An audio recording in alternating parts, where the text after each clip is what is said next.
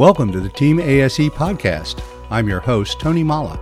And in the next 10 minutes or so, we're going to be sharing some information, insight, and inspiration on a variety of topics for individuals already working or thinking about a career in the automotive industry. But there's a lot more to ASE than you may be aware of, and we'll explore the many facets of Team ASE in future episodes. The Team ASE podcast is brought to you by ASE, the National Institute for Automotive Service Excellence. ASE is perhaps best known as the organization that provides certification credentials for automotive professionals. Just like ASE, the Team ASE podcast offers something for automotive professionals everywhere. Join us as we explore what's now, what's new, and what's next in the automotive service industry. It's a journey that won't just help you make a living, it'll help you make a difference. It takes a team to build the future. Welcome to Team ASE. One of the most important roles in Team ASE is filled by those individuals who dedicate their knowledge, skills, and talents to preparing the technicians we need for today and tomorrow. In this episode, we talk with one of the automotive instructors who knows all too well just how important those technicians are to the future success of repair shops across the nation. I'm talking today with Melissa Williams, an automotive instructor at James Rumsey Technical Institute in Martinsburg, West Virginia. Melissa has been in the industry for 18 years, 12 years as an instructor, and she's here with us at the ASE Education Foundation Instructor Conference. Melissa, welcome to the podcast. Hi, I'm glad to be here. This is my fifth time. Tell us a little bit about yourself, your background. How did you get into teaching? Well, I got out of the Army.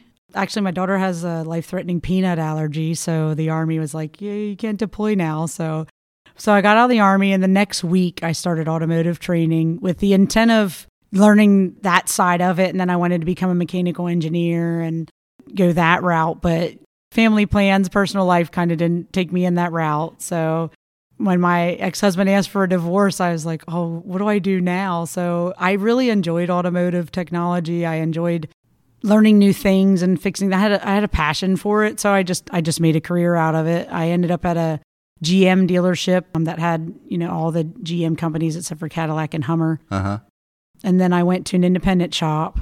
And then my friend or mentor from the GM dealership, this was about when the economy is crashing and all the bailouts were happening. And, he wasn't happy. And he was like, I want to start my own shop. And I was like, let me be your partner. And so we opened our own shop, and it was 2 bays in his backyard in the beginning, because he did night work there. So we took his night clients and turned them into day clients. And because we were 2 GM technicians and, both ASE certified, and, it was basically they were getting the same quality of service. And within 6 months, we grew out of that shop. We had so much work. It was piled up everywhere. And then we ended up leasing a building, and we had Frank's Auto Service in Claxton, Georgia. It's still there now. Actually, I just went down there 3 weeks ago after SkillsUSA Nationals and visited with him. And it's good times. And my dad got sick, and so it was time to come back up to the Pennsylvania area. And I went online, and the first job that came up was an instructor position. And the wheels started turning. Like I think I could do this. I'm master certified now. I met the qualifications, and I applied, and it was me and 7 other master technicians.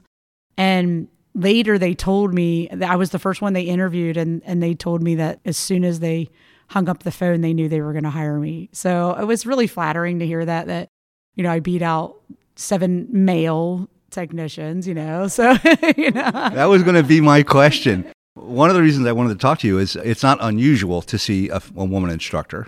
Right. But there aren't a lot of them out there, just like there's not a lot of technicians.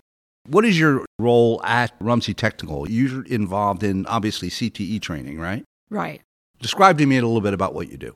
I teach the ACE Automotive Technology. That's the Advanced Career Education. So that's the adult program. I have a colleague who teaches the high school program. So I have my students all day. They come in around 8 o'clock, and the school day ends around 3:30. So I have them all day, and I teach all 8 areas of ASE along with fundamentals and safety. We run a live shop. We try to do 50% in the classroom, 50% in the shop. Mm-hmm. We do regular customer work. We work on the staff's vehicles and the adult students' vehicles and our own vehicles, but we run it like a live shop. The students have roles. We use a simulated workplace is a thing that they started a few years ago with the high school programs, and my school was actually one of the models that they used for this new simulated workplace. And what that did is it gives the students accountability and responsibility in all the CTE trades. Mm-hmm.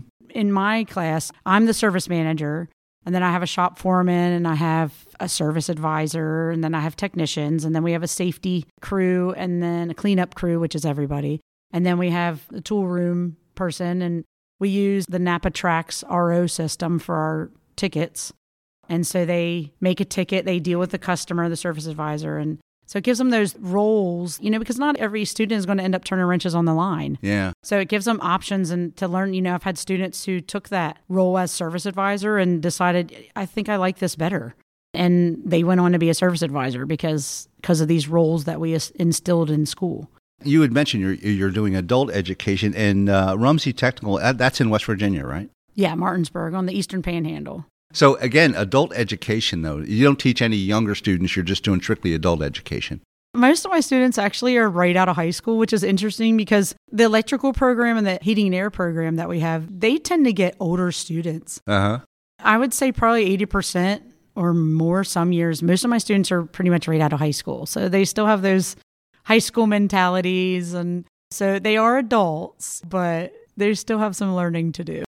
And obviously your program is accredited, right? Yes. Which gives you access to lots of resources.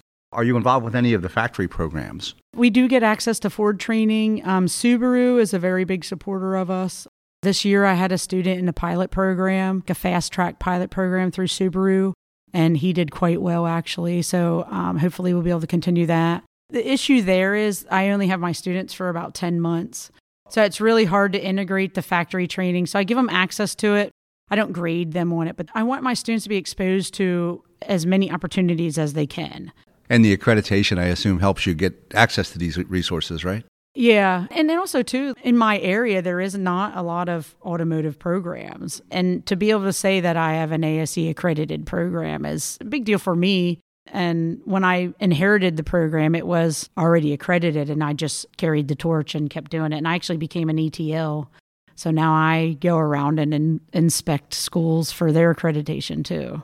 Wow, evaluation team leader on top of everything else. You are a busy woman. Yeah, I try. For those of you who may not know, evaluation team leaders are usually instructors and individuals who go and do the actual physical inspection of the program as a final step in the accreditation process. The ASE Education Foundation accreditation allows the schools to meet national standards for their instruction and materials and stuff like that. And as Melissa had mentioned, gives the program much more credibility. And a lot of the manufacturer programs and a number of internships and even some apprenticeship programs become available through that. So it's been a boon for a lot of organizations. I'm glad to hear it's working well for you in West Virginia. Yeah. I wanted to keep that going, and that was important. Yeah, ASE's always been an important part of my career. When I was going through school, I took the ASE exams. I passed 5 of them. When I went to the dealership, it gave me that sense of pride that I had more certifications than most of the guys there, you know. So ASE's always been a really important part. And when I found out that the program was accredited, I had to continue that. And then I couldn't wait to become an ETL. I was waiting for those years. Uh-huh. And it's great for networking and building relationships and honestly, sitting down with another instructor who's in basically the same boat you are and seeing how they're overcoming obstacles and how what they're doing with their students, what training aids they're using. You know, I've admittedly stolen some of their ideas, you know, I mean, because it's good stuff. Well, that's okay. Good ideas are meant to be shared, right? Yeah. You know, in other podcasts, I've talked about how the industry is changing. And one of those changes is the growing number of women choosing an automotive career. What's been your experience as a woman in the automotive industry, both as a technician and now as a CTE instructor? I tell you, being a female technician has only benefited me, honestly. But I never focused on going out of my way to earn people's respect because I didn't need their validation. You know your worth. Yeah. And I think that's one thing that females technicians get too focused on, sometimes like trying to prove themselves. You don't have to prove yourself to anybody except for yourself. Uh-huh. So becoming an instructor, the heating and air instructor is a female. And so we're down there dominating that end of the hallway, you know. And so it was just one of those things that you know, like you said, I knew my worth, and I worked hard to get where I was at. I did go home and read bulletins and recalls and did that extra study. I had to teach myself how to read wiring diagrams. I had to teach myself how to read Volkswagen and Audi, their track schematics, European track schematics. I had to learn how to read that when I went to the independent shop. So I went from GM to an independent shop, and nobody would service the European imports. So I kind of got stuck into that. So then all the dealerships were like, hey, you have somebody that can do German imports? So I got all their used cars. But it was such a cool experience to be able to learn all the different makes and models. And it just gave me like a passion to just keep going with it, you know. And my goals as a technician, I wanted to have my own shop. I got it. I wanted to be a master certified technician. I got it. I wanted to pass L1. I got it. I wanted to be an instructor. I got it. I wanted to have my name in a textbook. It's there. You know, the things that I wanted to do, I'm running out of things to accomplish at this point. You know, I tell my female students, don't ever think that being a female is a disadvantage, because it has been nothing but an advantage for me. Well, you make one heck of a role model. Let's put it that way. Melissa, I wish we had more time. In fact, I think I'm going to have you back at some point. Yeah, sure. Anytime. Yeah, just let me know. And next time I'm in the West Virginia area, I am definitely going to stop into your school. Yeah, it would be nice to have you. Thanks again for your time. We have been talking with Melissa Williams, instructor at James Rumsey Technical. And Melissa, again, thanks for your time. Thank you. I enjoyed it. Take care. I hope you enjoyed today's Team ASE podcast. For more information on how ASE can help you grow as an automotive professional, visit the website at www.ase.com.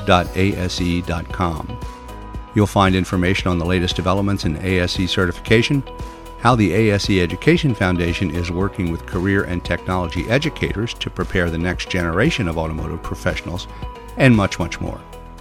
I'm Tony Mala, and thanks for listening.